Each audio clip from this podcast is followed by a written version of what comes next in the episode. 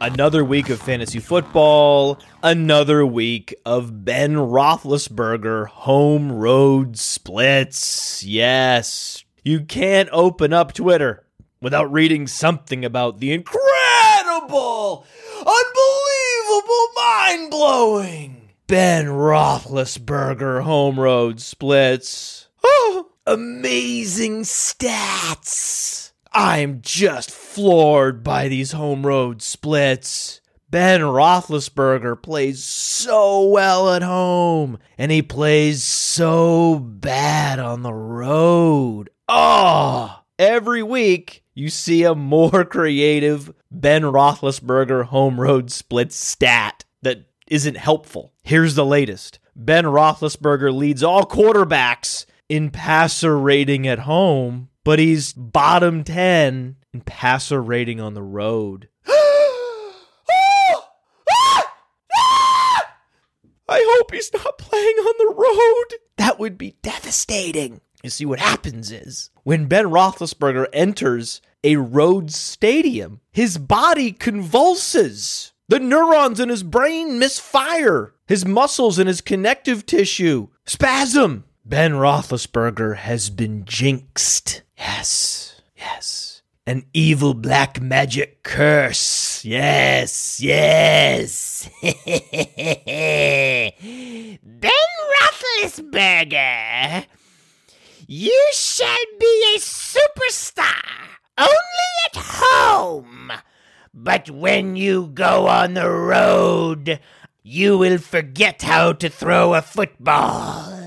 Your teams will fail when you take them on the road. Yes. And only when you give me your firstborn child will I lift this road curse from you, Mr. Roethlisberger.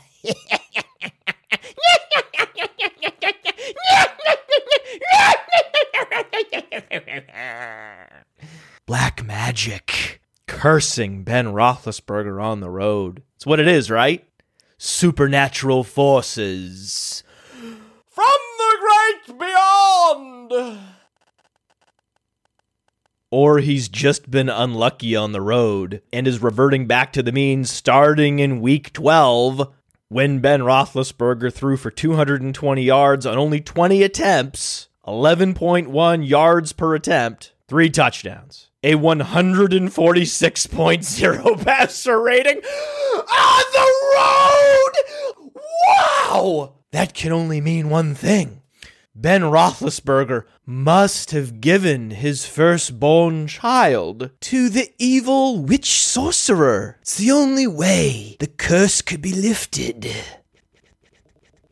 Or it's just randomness, and so many fantasy gamers waste time obsessing over unhelpful data mined niche stats. Pick one supernatural phenomenon or probability theory. If you listen to this show, my guess is you're picking probability theory! The home road splits told you to bench Ben Roethlisberger last week, and if you did, you're an idiot. Such a crazy stat heading into week 12. Ben Roethlisberger, 55 touchdown passes in his last 19 home games, only 19 touchdown passes in his last 19 road games. Oh, change those stats around. They don't align as well anymore after his three touchdown performance in Indianapolis when the team was up 21 to 7 at the half and he didn't have to throw it all in the second half. Only 20 attempts. That extrapolates to six touchdown passes if he had 40 attempts. Yeah, Ben Roethlisberger really struggling on the road last week. Stupid home road splits. Why does it happen? Because there are too many analysts and not enough games. And what happens when you have too many analysts and not enough games? It's a statistical arms race. Building up the statistical industrial complex around 16 games per week at most. Just building more and more of these football statistical weapons factory websites. More and more hack analysts going to Pro Football Reference, splitting and splicing data to try to find a stat that sounds interesting and will get retweets. Does it matter that it's not just unhelpful, that it's misleading? No! We're in the football stats business, and we need to work extra hard sifting through weeks, months, years of stats to help you confirm your preconceived notions that Ben Roethlisberger is terrible on the road and he's great at home. I've got just the stat for you. Let me repeat the stats that matter 11 for 20, 221 yards, three touchdowns, 146.0 passer rating on the road in week 12 for Ben Roethlisberger. That's what Ben Roethlisberger does on the road with negative game script. It's another running theme on the show the misuse of stats. That's why we're going to have Graham Barfield from fantasyguru.com and rotoworld.com because he is the best at finding stats that help to illuminate player quality, predict player performance, rather than supporting false narratives. And I'll ask Graham about the Ben Roethlisberger home road splits specifically because those particular stats epitomize the tyranny of stats, which we've talked about. And I have to put stats in quotes sometimes because I don't consider the Ben Roethlisberger home road split stats at all. Go to playerprofiler.com, go to any player page. You're not going to find home road splits because we already know how going on the road, indoors or outdoors, affects player performance. It's a solved equation. The indoor outdoor home road split factor is known and it's baked into our projections. It's not anything anyone needs to talk about.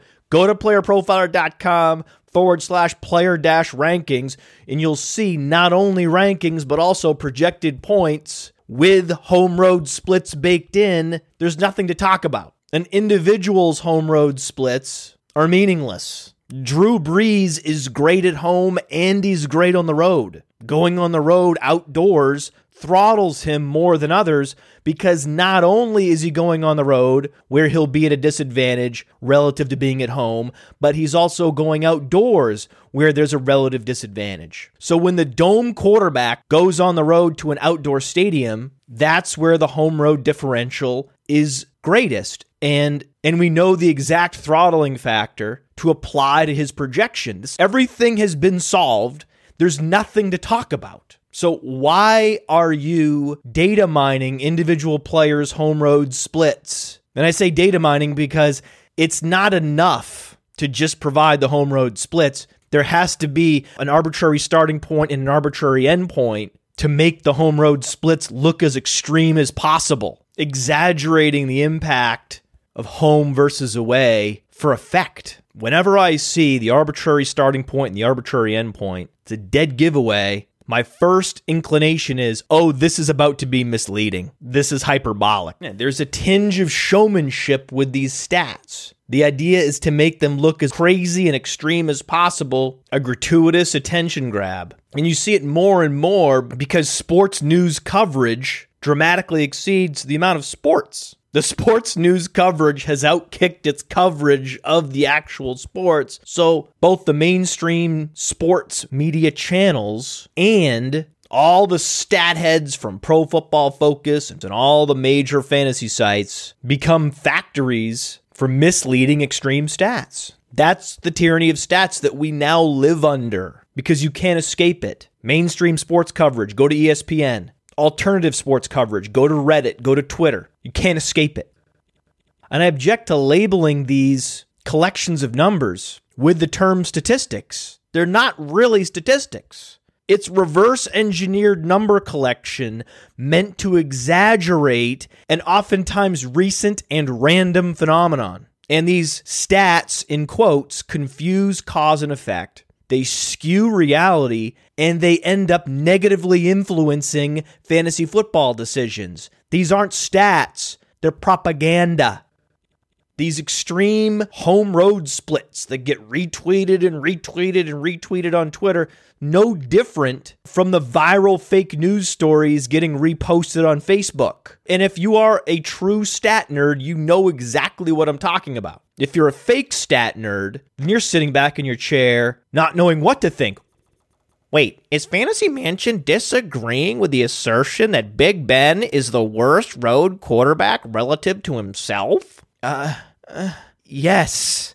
Yes, of course I am. So should all of you. Remember, earlier in the year, I badgered the executive editor of Sports Illustrated, John Wertheim, who wrote the book Scorecasting, to come on and talk about this exact topic to set the record straight. He studied the roots of home field advantage, which has been measured as a three point advantage for the home team and a three point disadvantage for the road team. And that's empirical. And as much as passing factors into those three point advantages and disadvantages, and rushing factors into those three point advantages and disadvantages, that's the throttling factor that you need to assign to quarterbacks and running backs and wide receivers when they go on the road versus being at home. And what John Wertheim found was that the home field advantage is not some supernatural occurrence. There's not some specific magnetic field that the home quarterback enjoys that the road quarterback doesn't from one stadium to the next. The advantage is simple. Home teams get more calls from the referees that extend drives and help them score more points and more fantasy points. Why? Because the home crowd influences the referees subconsciously. Wertheim studied a soccer league where the fans were banned from attending the games for the rest of the season because there were so many fights in the stands. So a team would go on the road and face the home team in an empty stadium and vice versa. And guess what happened? The home field advantage evaporated. There were so many riots in these soccer stadiums, they had to play out the remainder of the season with no fans. Think about that. Crazy, but it happened. And thank God it did because it helps us understand the roots of home field advantage. So now that you understand the phenomenon, you can use deductive reasoning to dismiss these numbers that are compiled using arbitrary endpoints. And they're not just not actionable, they're sports propaganda. But even without reading scorecasting, it's just common sense. Of course, there's no magic dust that Ben Roethlisberger sprinkles onto his shoulder pads only when he's at home. There's no magnetic field on the surface of Heinz Field that gives Ben Roethlisberger an advantage only at home. It doesn't make sense to think that way. Yet these home road splits tweets get hundreds of retweets as if they have any meaning. They don't! I mean, do you really think the Steelers Stadium has magical powers? If you do, turn the podcast off right now. I'll wait. Do you believe Heinz Field has magical powers? Yes? Turn the show off, delete it from your app. Never listen to this again because you'll never understand this show if you believe these extreme home road splits that you're reading about are in any way useful for projecting performance and understanding what you're watching because they don't. Random trends surface all the time in football. That's what makes football so great. It's so unpredictable and at the mercy of random chance. So many fans and fantasy gamers and sports bettors are fooled by randomness every week because the sport of football is so susceptible to randomness. 11 men colliding against 11 men every play, trying to coordinate the exchange of an oblong ball. No play is going to be the same. No game looks the same. Go to a box score and you'll see vastly different numbers from one box score to the next. You don't see that in basketball. You don't see that in baseball. You can go through a list of baseball games and find some box scores that are nearly identical. Seven innings pitched, seven strikeouts, three walks. Then you go to a Kansas City Chiefs box score, and Tyreek Hill is rushing for a touchdown, he's receiving a touchdown, and he's returning a touchdown. And it's not like the case of Ben Roethlisberger, couldn't be explained anecdotally. Roethlisberger tore his meniscus at Miami, a road game. So he was debilitated for one road game this season. And then his first game back, his acclimation week, was also on the road in week nine, where he played at less than 100%. Now, back at 100%, he's playing the Colts and throwing for three touchdowns on 20 attempts. That's how being fooled by randomness works confusing cause and effect. You flip the schedule, and Ben gets hurt during a home game, and his first game back is a home game. All of a sudden, his home road splits look completely different. And we're not having this conversation. God, I would love to not have this fucking conversation. But I have to because I see so many of these home road splits getting retweeted, and so many of the concierge customers direct messaging me questions about the home road splits and should we be afraid of starting Ben Roethlisberger at Indianapolis. Maddening. But that's why I'm here. I'm here to guide you through this world of football analysis and help you identify what's real and what's illusion and help you be a little less superstitious with your sports. The idea that Ben Roethlisberger is measurably worse than other quarterbacks when they go on the road, when you think about it in those terms, of course that's not true.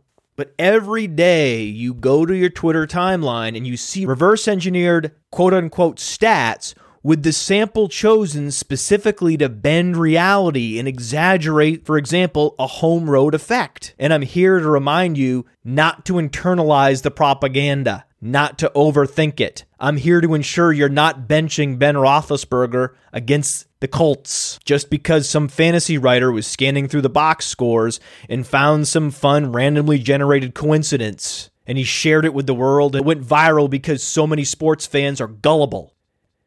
Randomly generated coincidences are not actionable. And if you're making lineup decisions based on these data ranges with arbitrary endpoints, you're doing it wrong.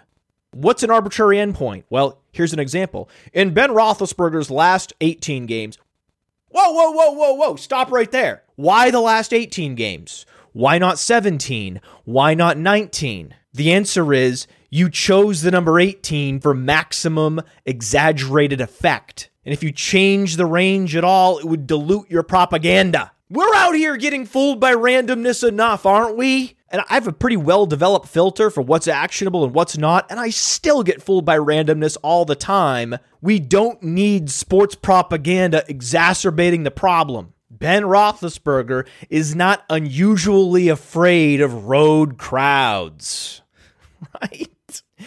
If Ben Roethlisberger plays at New Orleans in a hostile environment, he, like Drew Brees, will put up huge numbers playing in a dome environment, Brees's numbers will likely be a little bit better because Brees will get more calls. Brees will get a pass interference call that Ben Roethlisberger did not, that extends a drive and allows Drew Brees to throw for a touchdown that Ben Roethlisberger would never have had an opportunity to throw. That's the home road difference distilled. The Saints crowd does not have magical powers to lift up Drew Brees. But when you obsess about these splits, you're essentially practicing sports superstition. It's not real, it's propaganda. Propaganda that collapses upon applying any critical thinking. And that's my favorite tactic for creating and accepting challenges on no halftime.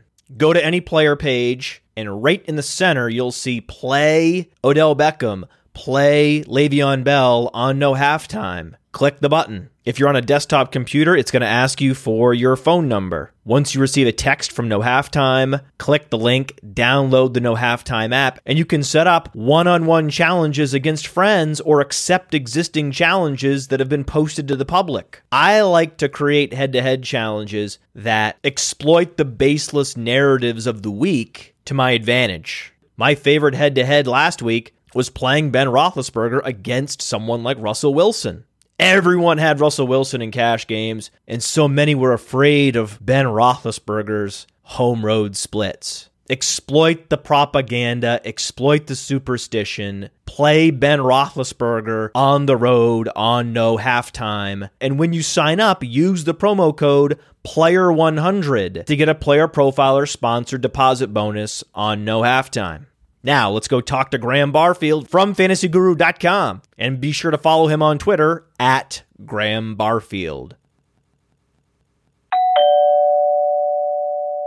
Welcome to the Roto Underworld Radio program. Graham Barfield from Fantasy Guru, from Roto World. Excited to talk to this guy. Graham Barfield, talk to me. Hey man, I mean like it's it's you were hammering me earlier in the year to come on the show, and I kept giving you uh, terrible responses that I was busy, and I'm like I am insanely busy during the week. But I finally carved out an hour, hour and a half here to talk to you, and I'm really, really excited to, to talk to you. Uh, Player Profiler has been like one of my go-to sites for like pretty much everything. If I want to know uh, any just like random burst score on some guy that nobody even gives a shit about, um, I go to you. So I, it's kind of cool. I, I, look up to you and I look up to your site and yes, and uh, the way you the way you do uh, your shows. It's uh, highly highly entertaining. We were talking earlier off air about my tendencies as a host and that I tend to hog the microphone. And it's true. I use a program called Audacity and it's for mixing and editing and producing shows. And when I have a guest on, I can see both tracks, my audio and the guest's audio in Audacity. And always, inevitably, 100 times out of 100, Graham, there are more audio bars on the Matt Kelly track than the guest track and supposed to be the guest talking and me asking questions, but that's not what ends up happening. So my goal for this show is to finally break the streak and to have the guest talk more than me. That's the goal. You talked earlier about how I asked you to be on the show multiple times. I think I asked you to be on the show more than I've asked anyone else. I was more persistent trying to get you on the show than when I tried to get John Wertheim, the executive editor of Sports Illustrated, on the show. You have been my hardest get, Graham Barfield.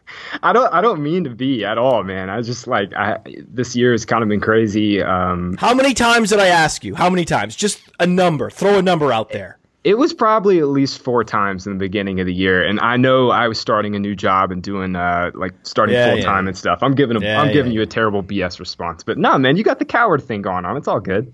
Cowherd. Oh, my bad. My bad. That's Cowherd. I'm so sorry. People might have misheard that. Cowherd. The original microphone hog himself, Colin Cowherd. So the goal for this show, again, you talking more than me, so we'll have to start with rapid fire. Sometimes we lapse into rapid fire halfway through, or at the very end, we just try to throw out a rapid fire segment and then it never ends up being rapid fire. I end up being the one that slows down the rapid firing. So we're just going to get it started right at the beginning just to set the pace fast, early, rapid fire Andy Dalton lost AJ Green and Giovani Bernard in the same week, and he's not the same quarterback. And then I started thinking about the Bengals situation and how the offense is transformed when AJ Green is on the field.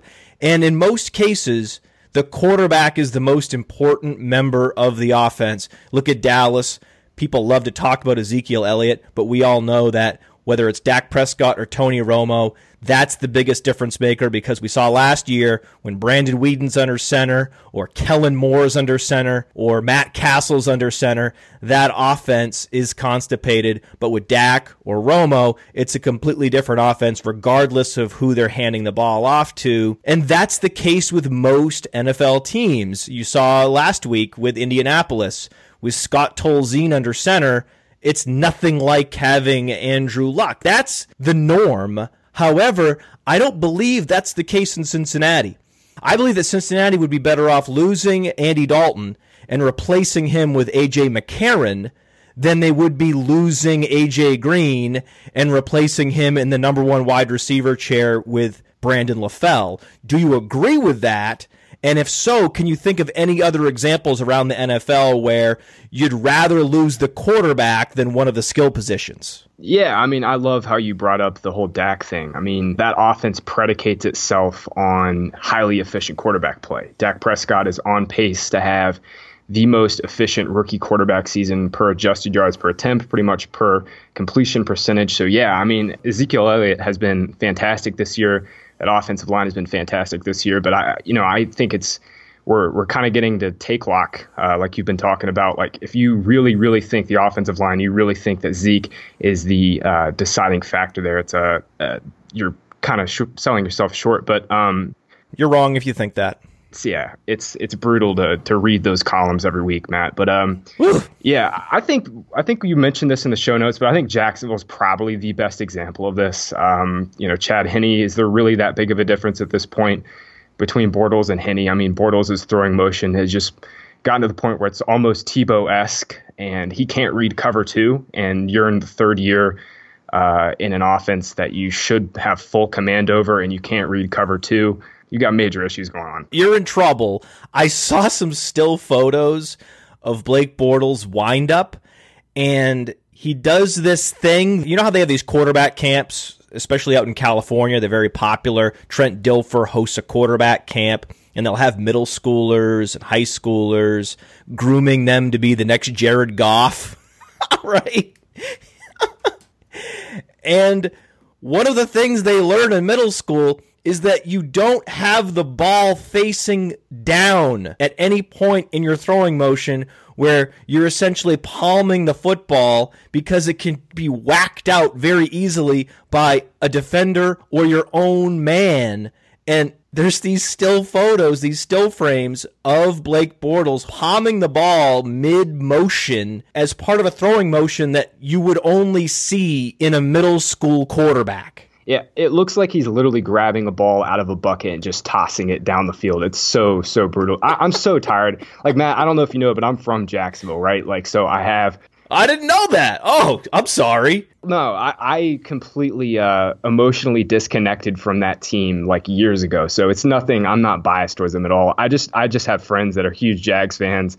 And I had a friend uh, who made a bet earlier, like I don't know, it was maybe it was August, and he was trying to ask me if he should bet on the Jags going to the playoffs, and I was like, just just stop. Like, why are you wasting your money? Um, I, I just, I, I just feel for the people of Jacksonville that have to watch that product and watch Gus Bradley and Bortles every week. They were hopeful that Bortles could be their franchise quarterback at the end of last season, but I was impressed with Jacksonville fans. They're realists. It only took a few weeks of bad Bortles this season for everyone, unanimously, every Jacksonville fan to immediately pivot and remember that oh yeah this guy's not very good. We've been fooled. We understand it. We're humble about it. It's cool. We're in quarterback purgatory. Moving on. Yeah, definitely. Definitely. There's some sharp people on jack's t- twitter for sure. They are irrational people in jacksonville. Chicago is also in quarterback purgatory and we've been chasing their wide receivers all year. We thought it was Alshon Jeffery in the number one wide receiver chair, and he never fired as a top wide receiver option. And then it was going to be Cameron Meredith. We touted Cameron Meredith before anyone else. That's a fact. And now it's Marquess Wilson. And Marquess Wilson came off the IR and did the thing that the guy coming off the IR rarely does, which is have a huge game. In the first contest in which he receives a full snap share, usually it takes a couple games for these guys coming off the short term IR to get acclimated. Not so with Marquess Wilson. So moving forward into the fantasy playoffs, would you rather have Wilson or would you rather have Meredith? Um, for me, I think just in terms of like what they provide on the field, I think Meredith has more nuance to his game, and he also led the wide receivers in snaps last week. But Matt, I wanted to get your opinion on this, and this is something I know you and I are both very data-driven people. Um, but this is something data can't really prove. But Matt Barkley and Marquess Wilson have kind of been on the practice squad, or they've been in the fourth, fifth team, you know, uh, offenses together. Do you think that there is some sort of backup connection between those two? And if so, can, can we broadly apply it into certain situations, like where you just have like the Bears are let's let's face it, the Bears are a dumpster fire, and they're you know they are a quarterback purgatory. But is there some sort of like um, connection there that data can't necessarily prove that maybe like locks us into thinking, yeah, sure, Cameron Meredith in terms of like talent is a better player than Marquess Wilson, um, but there's a reason. The rapport effect? Right. It, yeah, exactly. I mean, there's a reason that, that Marquess Wilson came out last week and saw 11 targets and caught eight of them for 125.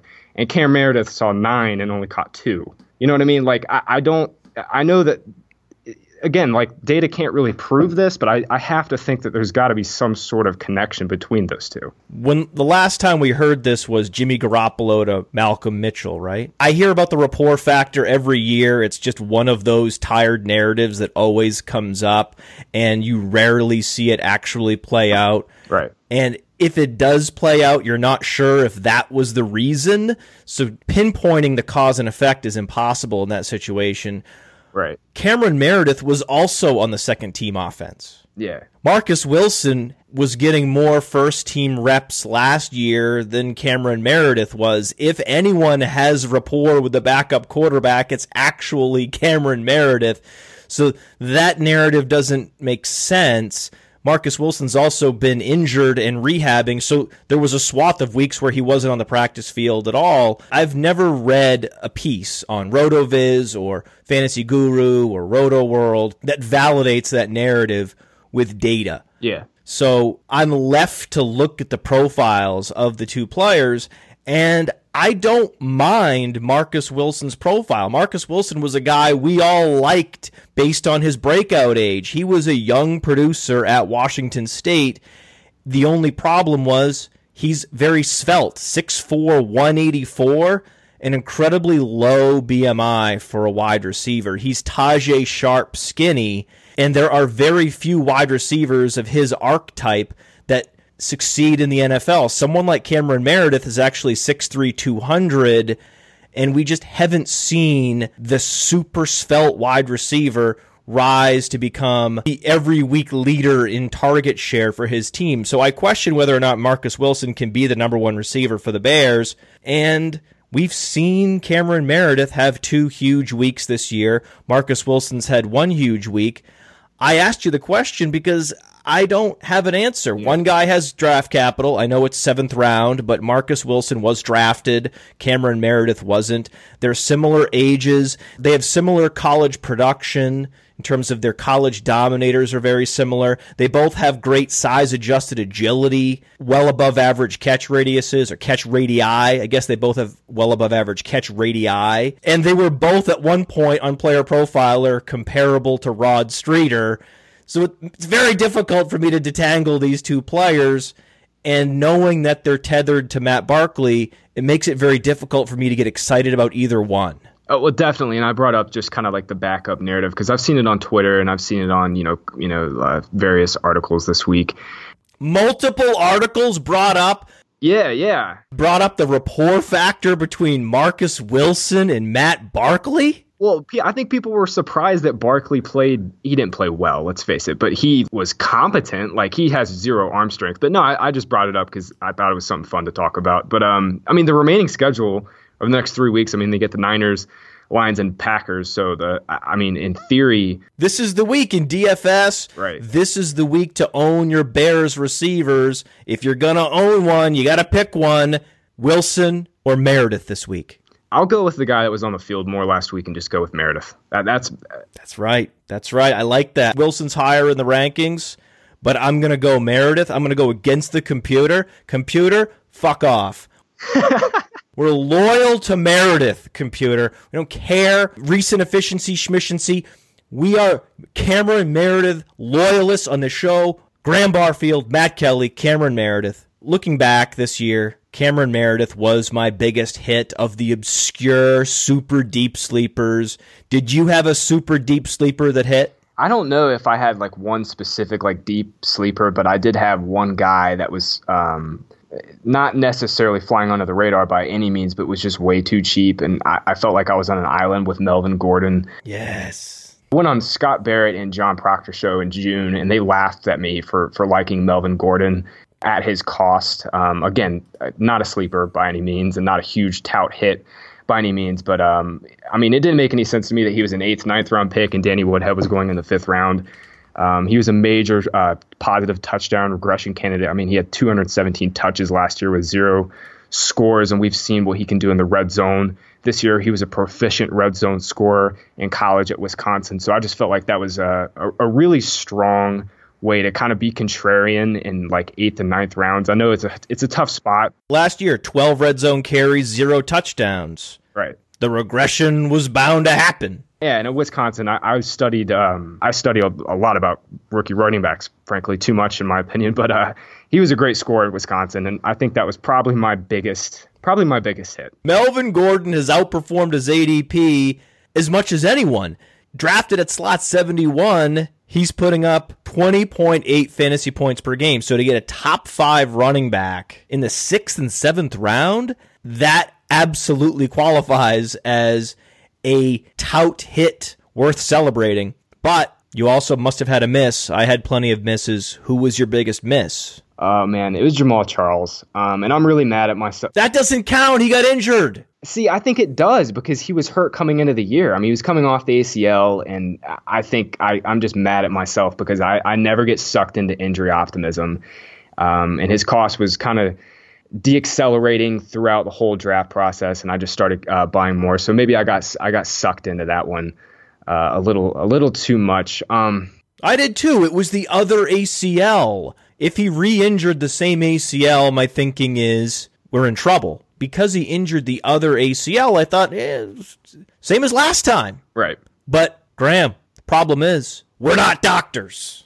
Yeah, definitely. And I mean these these types of I mean, I, I think we kind of get um, locked into opinions on these guys are just kind of like freaks. You know, like people uh, are still trying to buy Adrian Peterson just because they think he's a freak, and they, these guys can just automatically come back from injuries with no repercussions and uh, and have success immediately. And I got sucked into that one, but I'll give you another one, and I know this one's actually kind of in the same vein. Both of these guys were injured, but I, I drafted zero uh, Jimmy Graham this year, and I'm really upset at myself mm-hmm. with that one. He was he was so so cheap, Matt, and I think he was like the tight end 17, tight end 18, and ADP at one point. And um, at that price, I should have been a little more bullish uh, just because if he doesn't hit, and he obviously he did hit, but if he doesn't hit, he's cheap and it doesn't kill your team. Even in MFL 10s, it doesn't kill your team. He would have been your second or third tight end at that point. He's Jimmy Graham in his prime, man. He's Jimmy Graham in his prime. We don't need to overthink it. Again, we're not doctors. So many fantasy writers seem to be experts on the patellar tendon. Meanwhile, we have a handful of cases where a player rehabbed from a torn patellar and either came back or didn't come back. One guy couldn't make it back, Victor Cruz. Another guy did make it back the following year, Ryan Williams. He just was never very good in the first place. So we have a very rare injury with very little case study evidence to look at, it's impossible to draw conclusions about what happened with Victor Cruz and apply them one for one to Jimmy Graham. We all did that. I did that. Everyone did that. We all should have been drafting Jimmy Graham at a higher draft slot. None of us did. And I had Pat Mayo on the show a couple months ago, and that was his miss that he talked about. He thinks the same way you do. He's still kicking himself that he dismissed Jimmy Graham because of the medical narratives. Yeah, definitely. And I think that the thing that it kind of came down to, and this is why I'm so mad about Charles and Graham just kind of in two different um, lights this year, is I got sucked into injury optimism in the late second and third round when I completely wrote off a player who was way, way too cheap. How, why, why did my brain make that connection? That's why I'm so upset at myself. That just makes zero sense. I mean, you were getting the discount on Jimmy Graham and no one took it, but you had to pay almost full freight for Jamaal Charles, and we all got sucked into that one. So I, you know, again, uh, that's probably my biggest miss this year. And you know what, Matt? I'll give you one more. Or I was listening to your show last year, and I know you and I both loved Marco Murray last year in Philadelphia. Oh God. Yeah, and I drafted. Don't remind me. Zero DeMarco Murray this year, and he's been, uh, you know, an elite RB one. Obviously, the situation last year with Chip did not go as, as we expected, and this year he's just been a complete hammer back. I mean, he's been unbelievable in the red zone. He's been unbelievable as a receiver. Um, I loved Marco Murray last year. He was my 101, and I swung and missed. And this year, he was way cheaper in a frankly better, I guess, suited situation for what he does really well. Uh, and didn't get enough. And I'm really upset about, at myself about that one. DeMarco Murray was my number one back on the board in 2015 as well. And I wasn't drafting him because I was utilizing a pretty strict, pure zero RB draft strategy this year and so he wasn't falling quite far enough for me to draft him. More often than not, my first running back was someone like Charles Sims or Jeremy Langford or Melvin Gordon, Ameer Abdullah, someone like that. But I agree, he was the guy to draft in the third, fourth, and fifth rounds. But no one could have foreseen the improvement of the offensive line, number one, and the improvement of Marcus Mariota. So there were two external forces that were unforeseen that had to click into place for the DeMarco Murray we see today to happen. And the DeMarco Murray we see today at this very moment is also different than the DeMarco Murray we saw four weeks ago. The DeMarco Murray four weeks ago was healthy, but since he sprained his foot and he's been playing through a sprained foot, he had a sprained foot in Dallas, don't forget. Again, I am a doctor, not a doctor. Here we go with the medical narratives again. This is the one thing I can't shake. I love to have narrative discipline. Know when I'm falling into a narrative and identify it and talk through it. With the medical narratives, I fall in it and I don't even know I'm doing it. I just can't help it. It's an addiction that I have. Now that's that's like more of a psychological a medical diagnosis. Anyway, DeMarco Murray has looked to me to be running tentative. The team has been rolling back his opportunity share the last few weeks, and his production has been suffering. That's a fact with DeMarco Murray, and it correlates directly with the foot sprain that he suffered against Jacksonville. So that's why I haven't been playing DeMarco Murray in daily fantasy the last couple weeks and instead just auto playing David Johnson and Ezekiel Elliott, and it's worked out really well. One guy I should have been playing in GPPs and wasn't was Taylor Gabriel. It's amazing what Taylor Gabriel can do with a quarterback that's a great tactic during the preseason. In the summer, just set up a grid of wide receivers that change teams and highlight the wide receivers with a quarterback upgrade. That would have helped you identify Taylor Gabriel as a deep sleeper while others were building a case around Mohamed Sanu, a case that was depth chart based. If I were drafting a team today and I had to pick a receiver, Mohamed Sanu or Taylor Gabriel, I would pick Taylor Gabriel for my NFL franchise because I think having him on the field across from Julio Jones gives the team a better chance to win. He has more explosiveness and playmaking ability than Mohamed Sanu. 4.4540, 130.5, 88th percentile burst score that workout metric that you love so much that combines the vertical jump and the broad jump into one equally weighted metric and above average agility. Across the board, Taylor Gabriel is a great athlete. 114.4, 75th percentile SparkX score on playerprofiler.com. So this is a guy that can change the game, and that's what he's been doing in Atlanta, making big plays while Mohamed Sanu has been minimizing the targets he's been receiving. Yet in the offseason, I read numerous pieces touting Mohamed Sanu and what were they based on? Target share. And touting a player with average ability and average historical production based purely on projected target share is one of the great preseason projection traps. Do you agree? Yeah, well, definitely. And the way that they're using Gabriel now is um, kind of not too dissimilar from the way the Chiefs use Tyreek Hill. They, you know, kind of give him this little pop screens. They move him to the slot. They move him outside. Um, yeah, definitely. I, I, think Sanu at this point is kind of limited in what he can do. He's fine if you put him into the slot and. He's fine. He's he's a fine player. He's fine. Mohamed Sanu is fine. He's fine. It's fine. he's fine. Yeah, but Gabriel Gabriel does give that offense uh, some some more pop, and I, I think I, I, know you kind of don't get too much into coaching, and that's that's fine.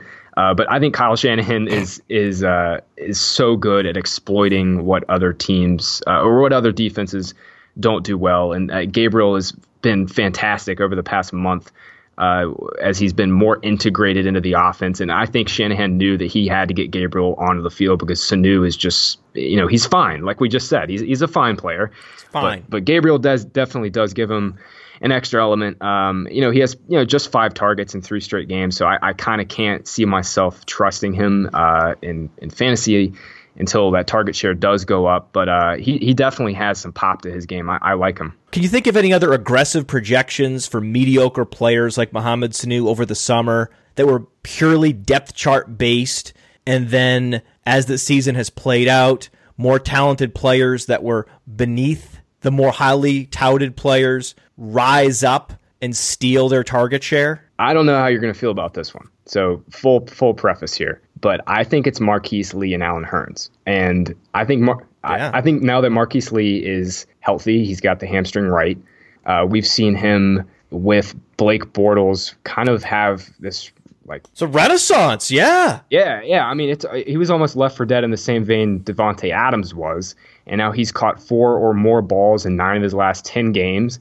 Allen Hurns has kind of been uh, he was a nice story last year, caught ten TDs, um, but he's he's kind of lost some of his target share to Marquise Lee.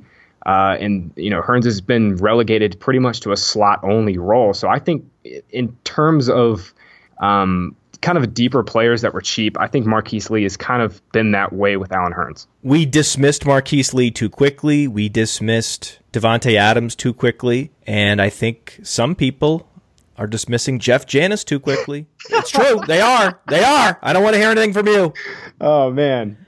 Is there a player that was drafted in 2015 who you see being dismissed in the fantasy community now that you think could have a renaissance in 2017? I think a lot of people will think it's Nelson Agholor. Um, I'm not. Hold on, we're gonna go ahead and run the the loser game show sound.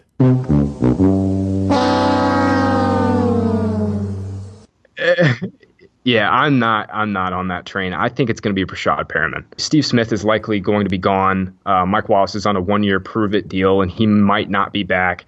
Breshad Perriman, what he can do in terms of just separation, like if you just separate, he's not seen a huge target share this year by any means, but if you separate what he is doing in terms of how he is getting open downfield, uh, how he's getting better in intermediate routes, just from what I've seen, I think he could be a dominant player. He's just got to stay healthy and stay in bounds. He makes these spectacular plays with a toe out of bounds. Right. Yeah, and that's that's another thing. I mean, his body control is just it's it's like it's wide receiver one, alpha male esque. He's just got to put yes. it all together, and I think he can yes. put it all together if he sees over 100 targets. I think I think it's possible. So I I love that. I'm buying Breshad Perriman. I I love that. I love that. I love that. Buy Breshad Perriman in Dynasty. Buy Breshad Perriman in Dynasty. If you haven't heard it yet, buy Breshad Perriman in Dynasty. Yeah, I've got him stashed on uh, a pretty shallow team where you it's salary capped, and I I've just not allowed myself to to move off of Perriman. I, I just have to stay. I, I have to be there when Perriman hits. Yeah, my favorite example of the depth chart based miss, Travis Benjamin versus Tyrell Williams. Because when you look at their respective talent profiles, Tyrell Williams is simply an upgrade across the board over Travis Benjamin. He's simply an enhanced version of Travis Benjamin in every way. It's like if you had a sports car with no features, doesn't have the extra horsepower, doesn't have the stereo system, doesn't have the cool wheels, doesn't have the spoiler. That's Travis Benjamin. And Tyrell Williams is the car that's completely loaded with explosive athleticism. And you write a weekly column for Rotoworld, and Rotoworld slid in the most interesting sentence that I've read in a player news blurb all year, and it was on Tyrell Williams this week. Something I didn't know. That the reason why Tyrell Williams underwhelmed in his final season at Western Oregon is because he was playing through a torn labrum the entire season. That explains the low dominator rating. If you give Tyrell Williams a 40% dominator rating, suddenly he's screaming sleeper as opposed to just whispering, Tyrell Williams. It would be like, Tyrell Williams, get him now! Oh man, that was that was the quintessential Matt Kelly moment right there. That's what it was. Um, Graham, are you one of those guys that when someone tells a funny joke, you say that was funny? No, not really. Okay, thank God. Oh no, man, no. I so when I do podcasts and stuff, I, I put them on mute and just don't want any background noise on. And I'm literally laughing my ass off uh, halfway through the show because you're you're just the man, Matt. But yeah, I mean Tyrell is just he's so good. He has uh, in his last five games against uh, non-Denver opponents, he has over 100 yards and or a touchdown in both. Uh, but you know he's now de- dealing with that labrum issue. If he were healthy, I think he's kind of been gimpy on that knee at times this year. Um, if he's right and he gets that labrum right and they get Keenan Allen back next year, the Chargers offense, their boundary receivers are just they're going to be so filthy. If Allen can get right, Williams is obviously a really good player. He's still really raw in my opinion. I think he's still got a lot to do, but his ceiling is so so high in that offense. That's right. The mainstream fantasy analysts did not see Taylor Gabriel coming. They did not see Tyrell Williams coming. They did not see Cameron Meredith coming, usurping Eddie Royal. They didn't see Brice Butler coming. Brice Butler's been quietly more productive than Terrance Williams in recent weeks. And they also didn't see Terrell Pryor coming. Mike Clay came out very quickly after the draft and projecting Corey Coleman to lead all rookie wide receivers in yards by a wide margin based on the depth chart and projected target share without accounting for the imminent ascension of Terrell Pryor. Is Terrell Pryor a WR1 with McCown at quarterback?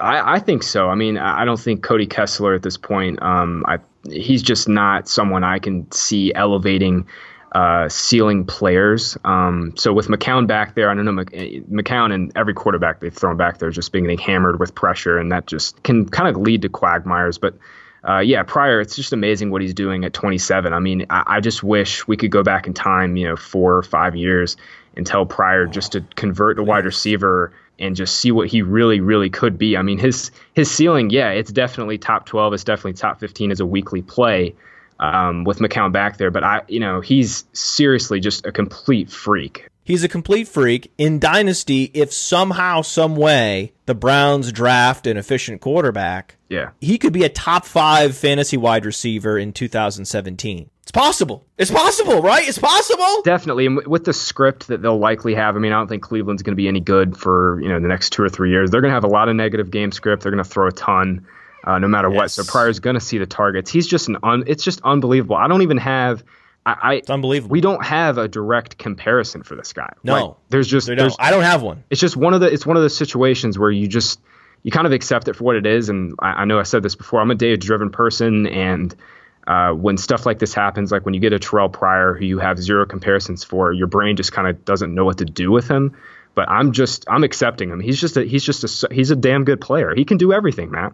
The last player that we didn't have a comparison for was Calvin Johnson. So in the player profiler database, we were forced to compare him to LeBron James. We're in that territory now with Terrell Pryor. What we may end up doing, this is a tease, we may, for the first time, compare a wide receiver to Calvin Johnson in the player profiler database. And if it happens, if it happens, no promises. Oh, let the computer decide, unless I override it. that would never happen. It's happened. Never. Could be Terrell Pryor and Calvin Johnson. It could happen. The funny thing about Josh McCown and pressure is that there's no quarterback in the league who's worse at evading pressure than Josh McCown what are the odds that he stays healthy for the remaining five games of the season? Yeah, I mean their their remaining schedule is pretty it's pretty solid for for Pryor just in terms of uh, yes. who they're going to play. I mean they get the Bengals, the Bills, their, their boundary corners are struggling right now, and the Chargers. Uh, I don't think they have anyone that could stop Terrell Pryor. So for the next three weeks, uh, when he comes out of the bye, he's he's looking like a top uh, 15 receiver. I mean, he saw 12 targets with McCown under center last week and went for 131 against the Giants. I mean, Janoris Jenkins is a good. He's a good corner, Matt. He's a very good corner. Yes, he is. That was so impressive to go over 100 yards against Janoris Jenkins. Yeah, the Giants have been extremely limiting the boundary receivers all season long, and Jenkins has been, in my opinion, a, a top five corner this year. Yeah, that's why I actually don't have Ben Roethlisberger in my top five quarterbacks this week. We were touting Ben Roethlisberger last week because we don't overweight the home road split narratives like many people do. So we had Ben Roethlisberger much higher than consensus. This week we have Ben Roethlisberger lower than consensus in the player profiler rankings, playerprofiler.com forward slash player dash rankings because the Giants do not give up a lot of fantasy points to wide receivers or quarterbacks. Negative 3.7 fantasy points allowed below the mean to opposing quarterbacks. I'm not playing Ben Roethlisberger on either FanDuel or DraftKings this week. And I say FanDuel and I say DraftKings, even though my first choice for weekly fantasy is now draft. It's not FanDuel and it's not DraftKings because 9 out of 10 people lose money on DraftKings, and a large percent of the winnings on FanDuel go to 1% of the players. And I like Draft as an alternative to FanDuel and DraftKings because it doesn't use the salary cap system, it uses the snake draft system. I'm not sure if you've heard of draft, but they have completely changed the paradigm of daily fantasy sports. You, can set up a two person league, four, six, eight, ten people, and do weekly snake drafts to create your teams instead of using a salary cap system. So everyone in the league has a unique set of players. Draft is one of the more unheralded innovations in fantasy sports at this particular moment. All you need to do, Graham, is go to the App Store, type in draft, and it's the first app you see. Download it, use the promo code Underworld, and you'll get a 100% deposit bonus on your first deposit. Again, go to any app store on Android, on your iPhone, search for draft, use that promo code Underworld, and you can set up a snake draft with nine of your friends and make sure you get Terrell Pryor. Yeah, and I mean, I think that just kind of makes it what Pryor did last week all the more impressive. And you can also sneak Josh McCown in and just hope that he doesn't get injured in the second quarter. Every time he drops back, I am terrified that something bad is going to happen. He's the crash test dummy of the NFL. yeah, I, f- I feel bad for the guy. I mean, he broke his collarbone like in week two and came back in. But yeah, what I was going to say about Pryor is he was the uh, second receiver this year to eclipse 100 yards against the Giants. Only Randall Cobb did that, and that was way back in Week Five. Um, so the Giants, yeah, the Giants have been fantastic against boundary receivers this week, this year. Enough geeking out on Terrell Pryor. We're fanboys. Let's go to a player that I don't like, the other end of the spectrum. Dun dun dun dun. Is Lamar Miller a fake bell cow? I, you know, I loved Lamar Miller uh, in Miami. And Jake Rickroad and I used to do a show called the Fantasy Game Theory Podcast, and we always went back and forth about Lamar Miller. And I was the Lamar Miller stan, and he was also always uh, just dissenting me. And um, to me, it sort of seems that way. It sort of seems that way. This is the underworld pod, Graham Barfield. You have to come strong, strident opinions only. I'll be honest, man. Like, I don't give strong takes unless I really, really feel strongly. And if, if we're talking about Terrell Pryor, I feel very strongly. But Lamar Miller, uh, hate a player. Yeah say something strong and negative. Do it, Graham. you want to do it. It feels good. It feels good to tear a player down sometimes. Do it. What if I do it with Jeff Janis? What would happen to me? No! no, I was what I was saying. He's basically been Frank Gore for fantasy. I mean, he's been a fine RB two, but uh, a lot of empty calorie touches. But in his defense, Brock Osweiler and the Houston Texans uh, offense has been anemic to say the least. Uh, Houston has ran the fifth fewest plays in the red zone this season. Um, not a ton of scoring opportunities, and last week he got a scoring opportunity, and Brock Osweiler, his six seven frame jumped over the top of the pile frustratingly. Uh, Miller has definitely been a regression candidate in terms of rushing touchdowns, but his efficiency has not been great, and for whatever reason, I don't know if it's Brock or I don't know if he doesn't have the anticipation to check down or what it is. Uh, but Miller hasn't been involved as, as as much as I thought he would be. I thought he'd be way more involved in the passing game, and it, that just hasn't happened this season. One of my least favorite takes of the season is the unfalsifiable hypothetical that Lamar Miller would be the number one running back in all of fantasy if only he were on the Dallas Cowboys. If only. If only. Of course. If Kenneth Farrow were the primary running back on the Dallas Cowboys, he would be a top five fantasy running back. You can put any running back with speed and burst behind that Dallas Cowboys offense. Anyone that can explode through the hole and break a tackle is going to be a top five running back on the Dallas Cowboys offense. That's not saying anything to say that Lamar Miller would be great on the Dallas Cowboys. If you're a true bell cow and you're an elite first round running back, which is where he was being drafted in fantasy this year, then like Todd Gurley, you have to be able to rise above. That's what David Johnson's doing. Think Carson Palmer's doing David Johnson any favors in Arizona with a water gun pistol for an arm? No. Was Matt Cassel doing Adrian Peterson any favors in Minnesota? No. You have to transcend your situation, and Lamar Miller has been unable to do that, which makes him a fake bell cow. And we explained why Lamar Miller was being set up to be a fake bell cow over the summer. What was the criticism on this program of Lamar Miller? Twofold. Number one, he's not a great route runner, doesn't have great hands, and he's not dynamic in space. All those things that Theo Riddick has that makes him a great receiver out of the backfield,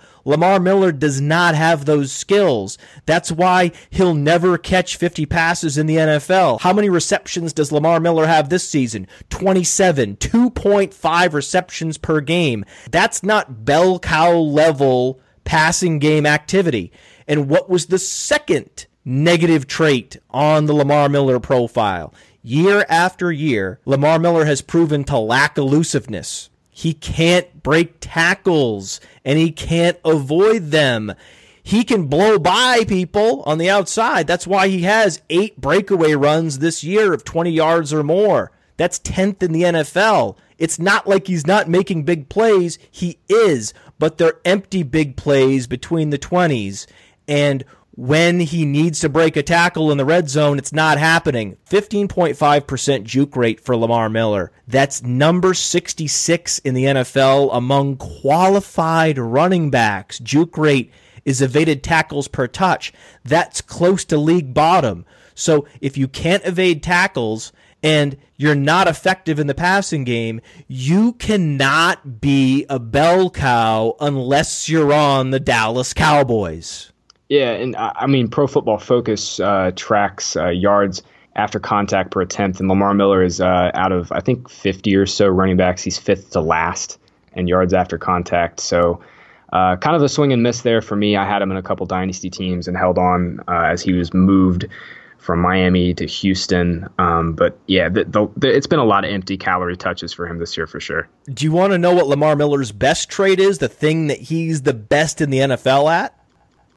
What's that? Tripping and falling down. That's that's harsh. That's harsh. Lamar Miller came to the Houston Texans from Miami. Miami's new starting running back, Jay Ajayi. Is he real or is he fake? Well, this is another thing uh, Jake and I have kind of gone back and forth. We text uh, every, uh, pretty much every week.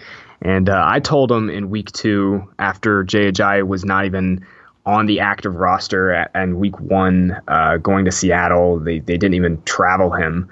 Um, I just didn't think Jay, had it. And I'm so mad at myself because I loved him coming out of Boise State. He is, um, you know, this year, for whatever reason, they haven't gotten him involved as much in the passing game, but he was unbelievable at Boise State. Uh, just unbelievable touchdown uh, producer. Was fantastic out of the backfield uh, catching balls. I'm I'm really mad at myself for giving up hope there. Um, I don't think he's a fraud at all. I, I think he's a very good player. Um, I got too caught up in the having, you know, he has that bone on bone knee and uh, just didn't produce at all last year, really. Um, so I, am a little disappointed again that I didn't uh, have some more Ajayi because he got so cheap and he was going after Arian Foster and, you know, Arian Foster just, he didn't have any juice left in the tank at this point. Um, but you know we've seen what he can do behind an unbelievable offensive line. I think the Dolphins have a really good O line when Albert and Tunsil and Pouncey are all there. They just haven't been able to put that the, the, those trio of guys on the field together really at a sustainable rate this year. Um, so he's been really good behind a really good offensive line when they're healthy. Uh, but you know, I think last week was a little bit of a disappointment against the Niners, and they're just the stone worst Oof. run defense in the league. Well, that's another indictment of Lamar Miller. Is according to player profilers, run blocking efficiency grade for the Houston Texans, they're top 12 in the league in run blocking efficiency, factors in yards before contact and effectiveness in short yardage situations. So the offensive line is giving Lamar Miller running lanes. That's why he's able to roll up long runs and still not an RB1 in fantasy. Jay Ajayi, or as I like to call him, Jay Ajayi, because he's British. Oh, Graham, that's a British name. Is it really? Sounds British. I would think Graham Barfield. That sounds like a very British name. Is that not a British name? Honestly, I, I, I am a horrible person for saying this, but I, I know nothing about any your genealogy. Yeah, I know nothing about that, man. It's horrible, I know. Good day. I'm Jay Ajayi. Could I have some more carries, please? In the red zone, preferably, Governor. Listeners on Twitter have started a poll to try to get me to stop doing the bad British accent when I talk about Jay Ajayi, but I refuse! It's my show! I can do whatever I want! If I want to do the British accent, I'm gonna do the British accent! You can't stop me from doing the British accent!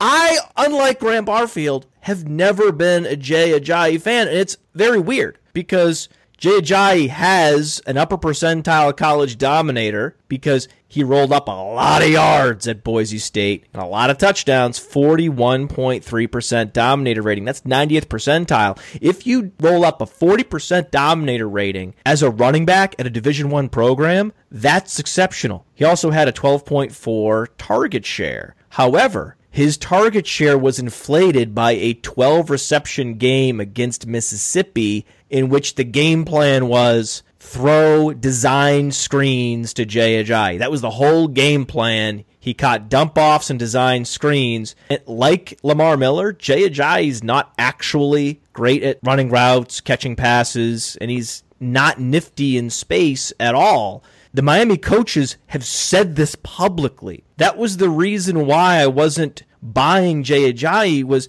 it's very rare that NFL coaches would come out with, with, such strong criticism of a player like the Miami coaching staff came out against Jay Ajayi when they were courting CJ Anderson, they were courting Arian Foster. The leaked quotes from coaches seemed to be an indictment of Jay Ajayi that he was a compiler at the college level and he was in no way special at the professional level. And then he goes out and rolls up two consecutive 200 yard games when all those offensive linemen were healthy. You know the thing I love about the Dolphins offensive line, Graham? What's that? They start four tackles. They don't have any guards. Bushrod's a tackle. Ja'Wuan James is a tackle. So they're starting four tackles on the offensive line. And Mike Pouncey, who's the highest drafted center in NFL draft history. So when all of those pieces are healthy, Jay Ajayi is going to eat and eat and eat he's going to be three yards downfield before he has to evade a tackle. That was midseason Jay Ajayi, and then they lost Branden Albert, they lost Mike Pouncey, they lost Laremy Tunsil last week. Cue the loser game show sound. And this to me exposed Jay Ajayi as being just a guy because he, like Lamar Miller, couldn't transcend his situation. I mean, that's yeah, that's definitely fair. Um, but when you lose three uh, offensive linemen and all of them have been San Francisco, Graham. Yeah, I know. It's San Francisco. It's not any other team other than San Francisco. Yeah. 31 other teams, I'm with you. But not San Francisco. You can't rush for less than 50 yards against San Francisco getting a full opportunity share. Yeah, eight, 18 carries and 45 against. What are you doing? It was at home. They, you know they get uh they get the Ravens, the Cardinals, and the Jets, and all. all oh God! Three of those teams are are very strong against the run. So we'll we'll see the real uh, Jay Ajayi in the next couple weeks. We saw him last week. Speaking of home versus road, how much do you take the home road splits into account when you're doing your projections? This is a tough question, to be honest with you. I mean, it, it pains me to kind of take leaps of faith with some of these home road splits, like Big Ben's, for example. Um, yeah, uh-huh. it definitely pains me. Um, I think if we can make some like some sort of common sense answer, I, I, we can't ignore them. Um, I think we're seeing it this year. A lot of people love to quote Drew Brees' home road splits, but now that they have Mike Thomas, who is very good now, uh, they have Brandin Cooks. uh, they, they're extremely multiple in what they can do. We, we now see Drew Brees; those those home road splits are virtually gone now. Uh, he's he's been in his last three or four road games. He's been pretty much he's been Drew Brees. He happens to be good. Yeah. Yeah, it's weird, right? Um, but with Ben, I you know I don't really have a strong answer for it. Um, I, I think in terms of just we're, we're pattern seeking individuals. That's just kind of how we are. Our brains love to find patterns in data, um, and even sometimes the data can lead us to wrong decisions. And with home road splits, if I can make some sort of common sense answer about them, like if it's a non-division opponent or if it's a division opponent. Um, I think they're usable. They're definitely usable, uh, but I, I don't over seek home road splits if that makes sense. That's all I wanted to hear. So we'll stay in Miami. Dion Sims. I like him. He's my emerging tight end sleeper du jour. Am I going to be heartbroken again, Graham Barfield, because I suck at finding sleeper tight ends? In terms of the context of Miami's offense, Matt, I'm sorry, but I think you are. They've been just they've been the third most run heavy team in the league since week six. Jarvis Landry is basically forgotten, and DeVante Parker is now their clear number one wide receiver if he can stay healthy. I mean, Sims does have four targets in back to back weeks, sure, uh, but this is just an offense that predicates itself on the run. And when those offensive linemen that we talked about are all healthy, that you know they're just going to hammer Ajayi, you know, 20 plus times. Um, so I, am not too enthused. And again, their their upcoming schedule, Baltimore and Arizona, have been the stone like the best teams against uh, tight ends. So uh, I'm I'm sorry, Matt, but I'm gonna have to I'm gonna have to kind of in your Sims train a little bit there. Dion Sims is the anti Philip Rivers. Philip Rivers has the most heavenly schedule remaining. Dion Sims has the worst possible upcoming schedule for a tight end that we've ever seen in the fantasy playoffs.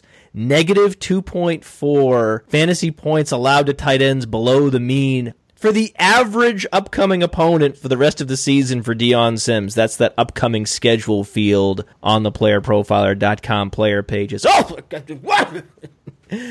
but the reason I like Dion Sims is because he has nice size adjusted athleticism and he has the size 6'5, 262, so he can block and he can catch, so he can be in the game in all game situations. That's the key with the tight end. That's why if I was drafting a tight end today for my real life team or for a dynasty team, I'd rather have Dion Sims than Cameron Brate because Cameron Brate is a move tight end that is playing out of position, playing over his head as soon as the Tampa Bay Buccaneers draft or acquire a proper every down tight end, Cameron Brate will be marginalized. If Dion Sims is ever established as the every down tight end, he won't go anywhere for years. Yeah, definitely. I mean, Will Tye kind of fits that mold too. I mean, Will Tye can't run block at all, but he's been on the field, and the Giants have just pretty much ignored that he can't run block at all. Um, but yeah, no, I like it. it. You know, just for fantasy, I you know we got to find some sort of opportunity for these guys, and uh, Baltimore and Arizona. We gotta find stuff to talk about. We gotta find reasons to like guys. Yeah. This is the first time I've done this since the summer. Contrived dichotomy. It's just a it's a funny sound effect. My voice. I take two unrelated players and I ask you to pick one. It's just it's a really boring game, but I try to use sound effects to make it sound exciting. Tyreek Hill or Dorial Green Beckham the rest of the season. Um, I think what we saw with DGB last week was a function of uh, Nelson Agholor being off of the field and DGB just finally kind of getting an unlocked target share. There's, you know, I kind of feel bad for Nelson Agholor at this point. You know, he's just mentally not there, but those targets kind of did funnel to DGB.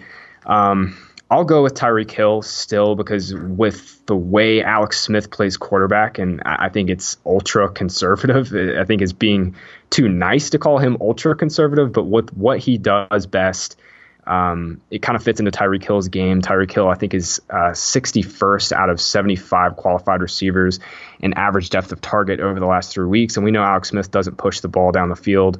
Um, so I think getting those kind of short a those those low aDOT targets and getting the ball into Hill's hands for him to catch four or five balls for the rest of the season every week isn't too much of a stretch. Whereas DGB, he's just so up and down, and Carson Wentz is a rookie quarterback, and you know they just that I, I don't really want to invest too much in that passing offense. As, as crazy as it seems, I'd rather invest in the Chiefs passing offense at, the, at this point than anybody other than Jordan Matthews in, in Philadelphia. In the last three weeks, Tyreek Hill has a 10 target game and a 9 target game, and his skill set and his role aligns very well with Alex Smith, better than Dorial Green Beckham's aligns with Carson Wentz at the moment. So I agree with you. I like Tyreek the Freak in every format over Dorial Green Beckham, especially Dynasty. God, Tyreek Hill in Dynasty.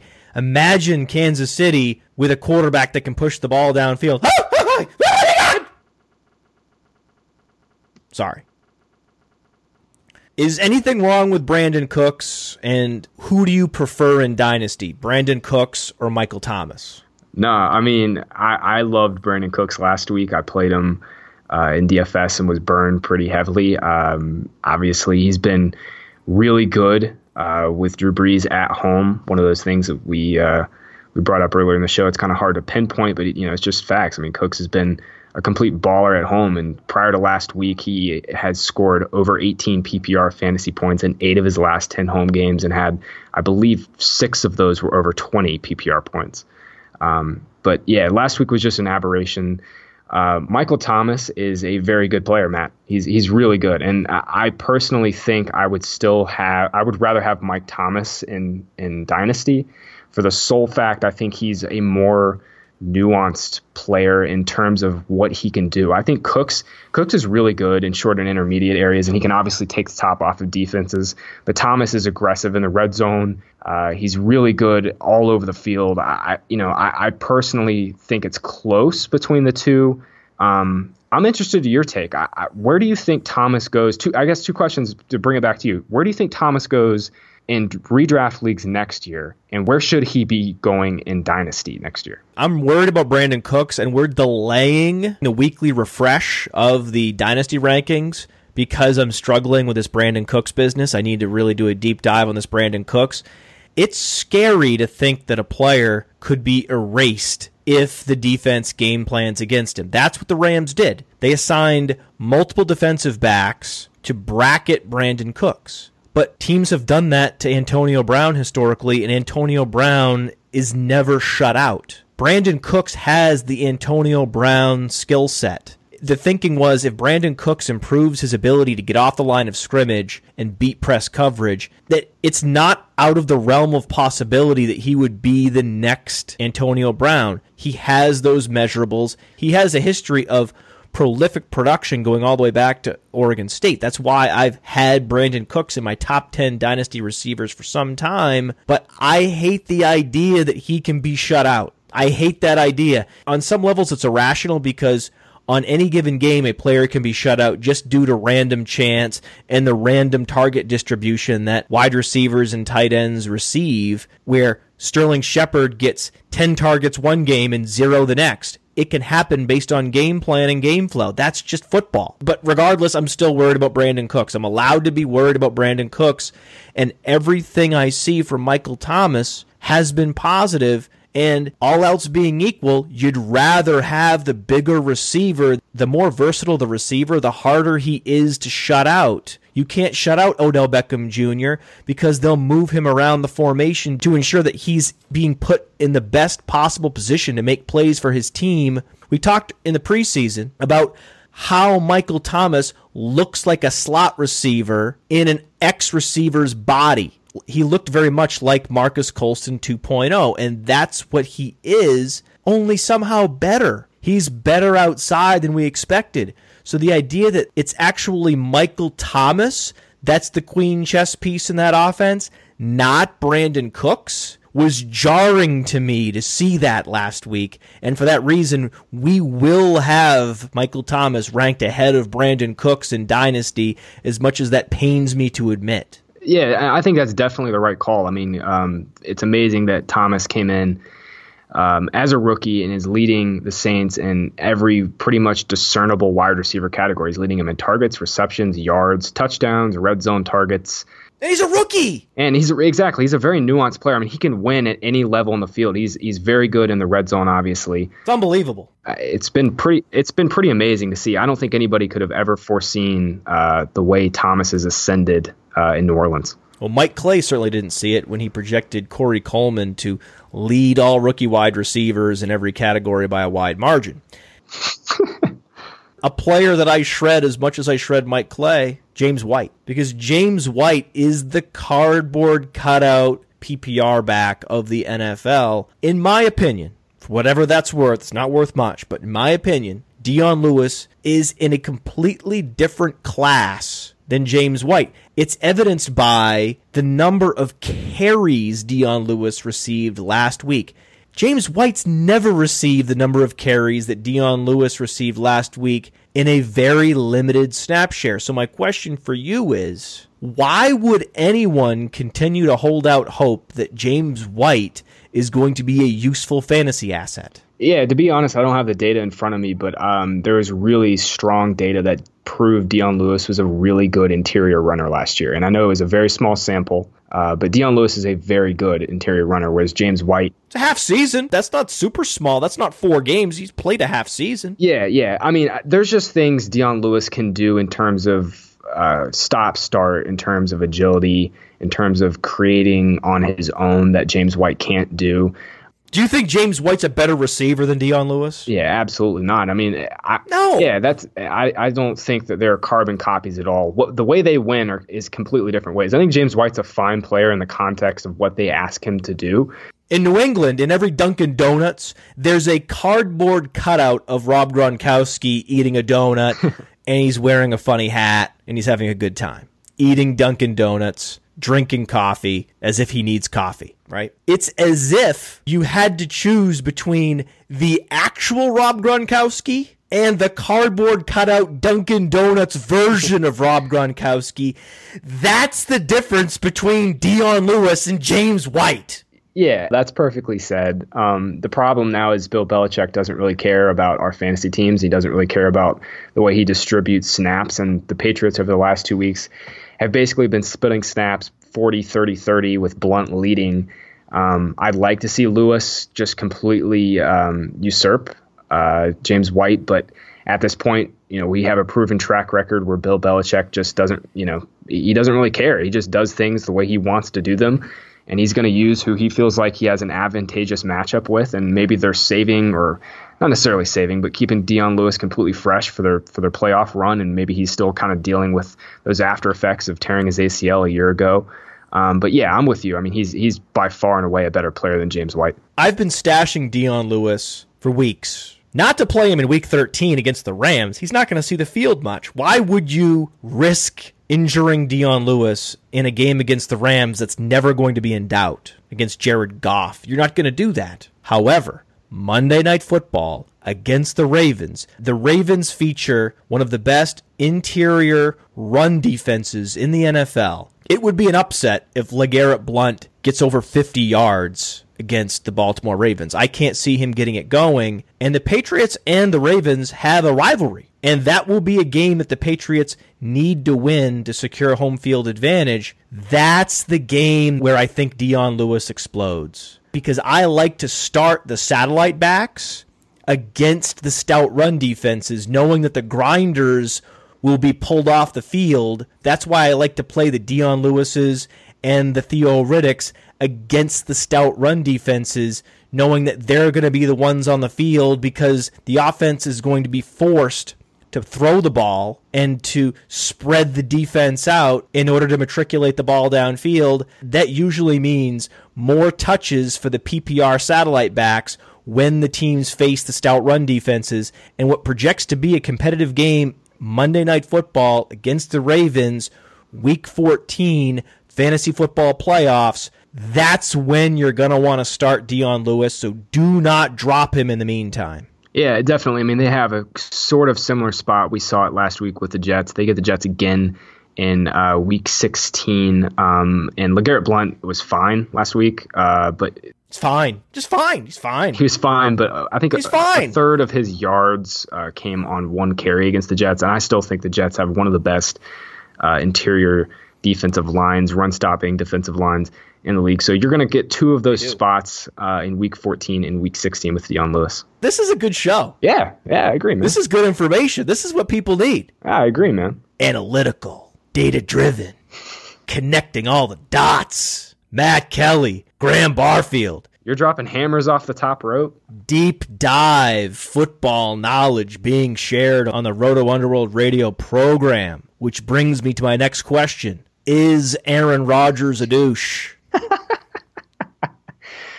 Yeah, I saw this on the show notes. Um, I don't know, man. You don't know, man? Come on. He's cut off his family. That's his own business. Uh, I, I assume. I, I assume that people are, are calling him that. I think if you if you if you score touchdowns and make a championship belt motion after you score touchdowns, you definitely have some sort of layer of uh, of self awareness that needs to be checked on. Absolutely, um, but I wouldn't call. I wouldn't. I, I, without knowing him, I wouldn't go as far as to call him a douche. No. he is. Okay. I knew we were going there, so I, I had to set you up for it, Matt. Next question. I see the counter, my syllables versus yours, and I'm blowing you away. And so I'm trying to help to balance it. I don't think we're going to make it, but let's try. Give me one not dead yet player for which you're still a truther for. Oh, this is easy. It's Martavis Bryant. I, I just hope he comes back and he's he's fully right and he's you know kind of maybe he got his head screwed on a little bit straighter. I mean, the element that he brings to the Steelers offense when he's right is is just bar none. I mean, he's a field stretcher. He can take those really low aDOT targets and house them. Uh, he's good in short and intermediate areas, and they just don't have that type of player. I mean, Sammy Coates can stretch the field when he has you know a, two functioning hands, but um, that's hit or miss at times even. Um, at times we've seen Sammy Coates can't catch the ball even on the easiest passes possible. But the idea that Mike Tomlin would blame the broken hand or the broken finger on Sammy Coates' inability to catch yeah. made me laugh into hysteria. Yeah. I mean, I'll go with Tavis, you know, but these guys, like, uh, you know, I've been burned Josh Gordon uh, by by Josh Gordon before, where these guys are coming off suspension and they, you know, just never pan out for whatever reason. But I know Tavis is super super cheap, and the upside in that offense, while Big Ben is in his prime, AB's in his prime. Uh, hopefully, Le'Veon will be back next year's. It's pretty massive, and I know he's super cheap in Dynasty, so I I kick the tires on him if uh, I could get him really really cheap in a deep deep dynasty league. Actually, I have Mike Tomlin's phone number. Let's give Mike Tomlin a call real quick and ask him for his thoughts on Martavis Bryant if Martavis Bryant were to rejoin the team in the future.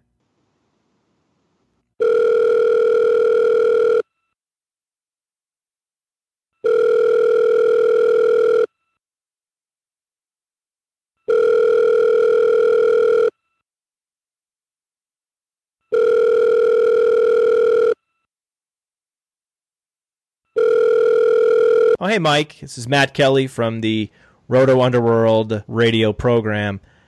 Quick question. If Martavis Bryant were reinstated, what would that mean for your team? More splash plays. What kind of impact would he have on the field for the Steelers? More splash plays. Anything else, Mike? More splash plays. Any metrics or any any other thoughts on Martavis Bryant's potential if he were reinstated? More splash plays.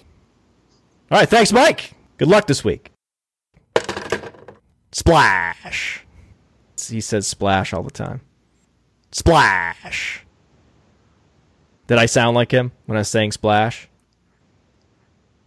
You know, I'll be completely honest. I, I don't. I think it needs just like your British accent and that. I think it needs a little bit of work. Your Mike Tomlin impersonation needs some work. all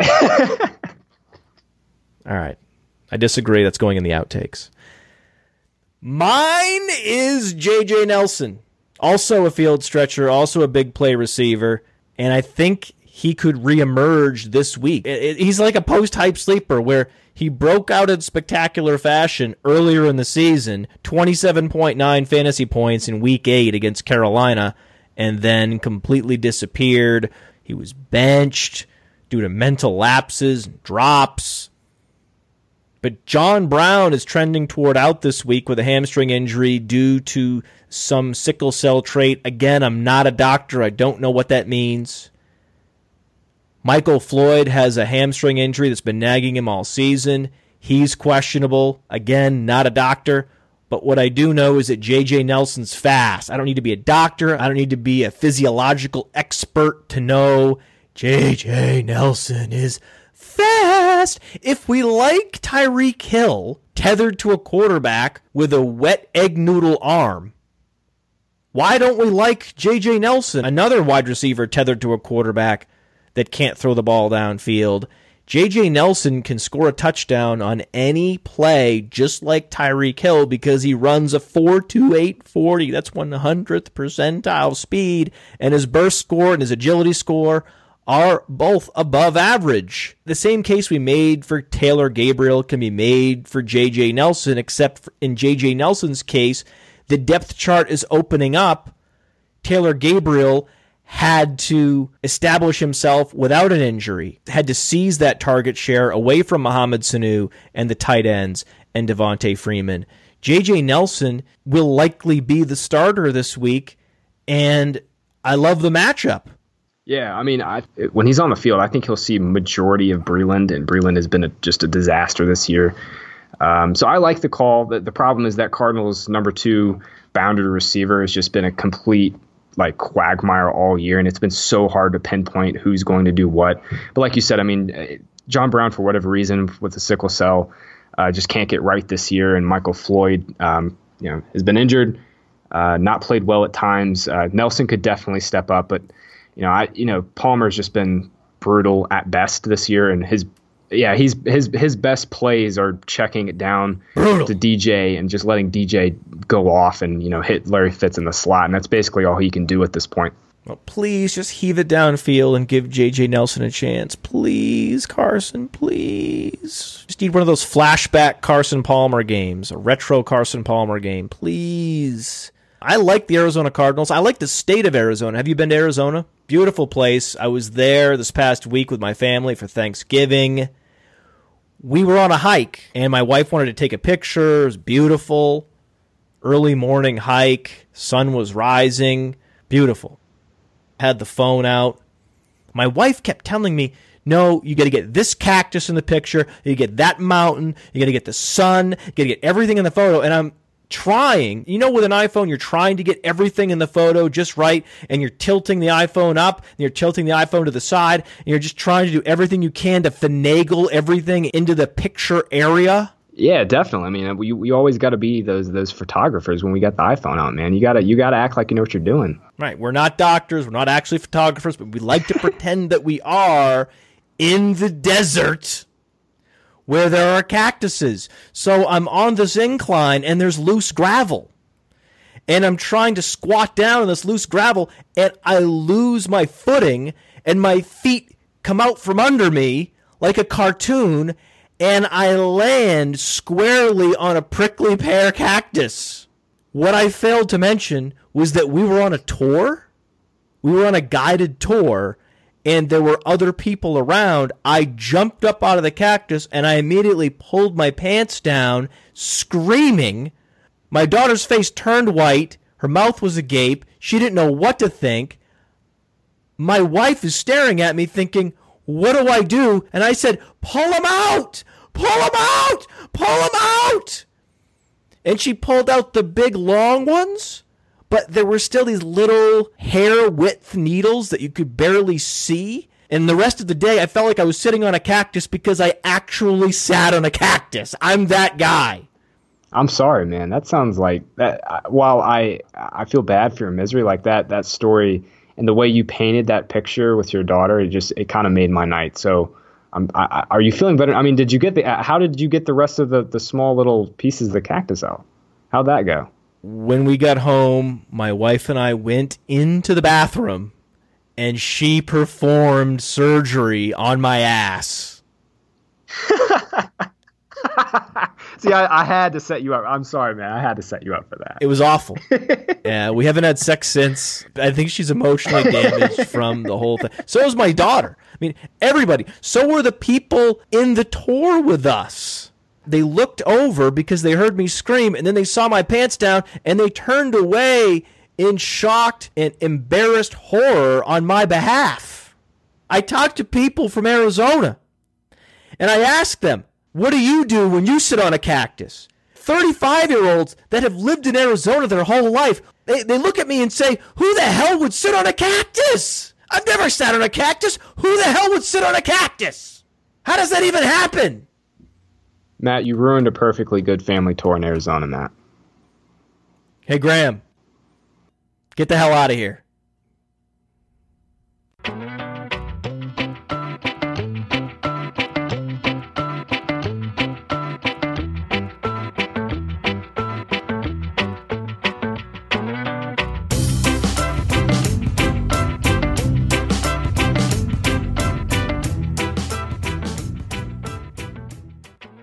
JJ Nelson is fast.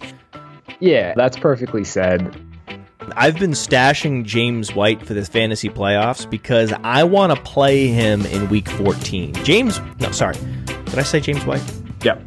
I've been stashing Dion Lewis for weeks. Imagine Kansas City with a quarterback that can push the ball downfield. Let the computer decide, unless I override it. That would never happen. It's happened. Never. Could be Terrelle Pryor and Calvin Johnson. It could happen. I lost my train of thought. Wow, just couldn't. My brain just a blank slate there, just thinking, daydreaming about Terrelle Pryor. He's screaming sleeper as opposed to just whispering Tyrell Williams. It would be like Tyrell So major props to you. I mean, I know it takes uh, takes Stone to come on and, and do solo solo shit. Uh, Yeah, well, and shit all over everybody. Deep dive football knowledge being shared on the Roto Underworld radio program. Which brings me to my next question Is Aaron Rodgers a douche? Cowherd brings people on the show, and it's like you forget they're on the line. Yeah, that's perfectly said. Splash! Did I sound like him when I was saying splash? Yeah, that's perfectly said. every time he drops back, I am terrified that something bad is going to happen. He's the crash test dummy of the NFL. Yeah, that's perfectly said. Say something strong and negative. Do it, Graham. You want to do it. It feels good. It feels good to tear a player down sometimes. Do it. What if I do it with Jeff Janis? What would happen to me? No! and she performed surgery on my ass. Contrived dichotomy. Rise above. What's another word for rise above? Circumvent? Uh, no. Uh, uh, uh. Wow. Podfather has a glitch. Transcend? Yes! Yes! Yes! You have to transcend your situation. Yeah, that's perfectly said. Do you want to know what Lamar Miller's best trait is? The thing that he's the best in the NFL at? What's that? Tripping and falling down. Yeah, that's perfectly said. Could I have some more carries, please? In the red zone, preferably. Governor. Yeah, that's perfectly said. Listeners on Twitter have started a poll to try to get me to stop doing the bad British accent when I talk about Jay Ajayi, but I refuse! It's my show! I can do whatever I want! If I want to do the British accent, I'm gonna do the British accent! You can't stop me from doing the British accent! Yeah, that's perfectly said. Uh, the other guard is a tackle as well, as a converted tackle. What's his name? God damn it. Uh, it's Ja'Wuan James. When all of those pieces are healthy, Jay Ajayi is going to eat and eat and eat. Yeah, that's perfectly said. Cue the loser game show sound. Dun, dun, dun, dun, dun.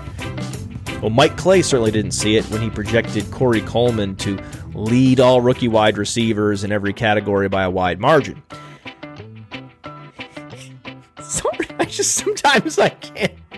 I can't keep a straight face when I do that to people. I'm, sorry. It just I'm so good at keeping a straight. I couldn't do it that time. I just couldn't.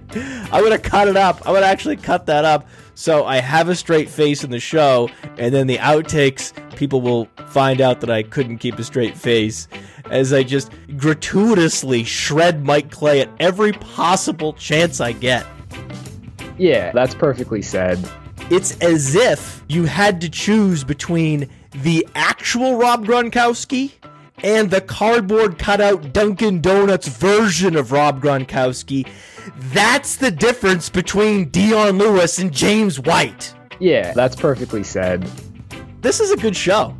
Yeah, yeah, I agree, man. This is good information. This is what people need. Yeah, I agree, man. Analytical, data driven, connecting all the dots. Matt Kelly, Graham Barfield, as I just gratuitously shred Mike Clay at every possible chance I get. You're dropping hammers off the top rope. All right. I disagree. That's going in the outtakes.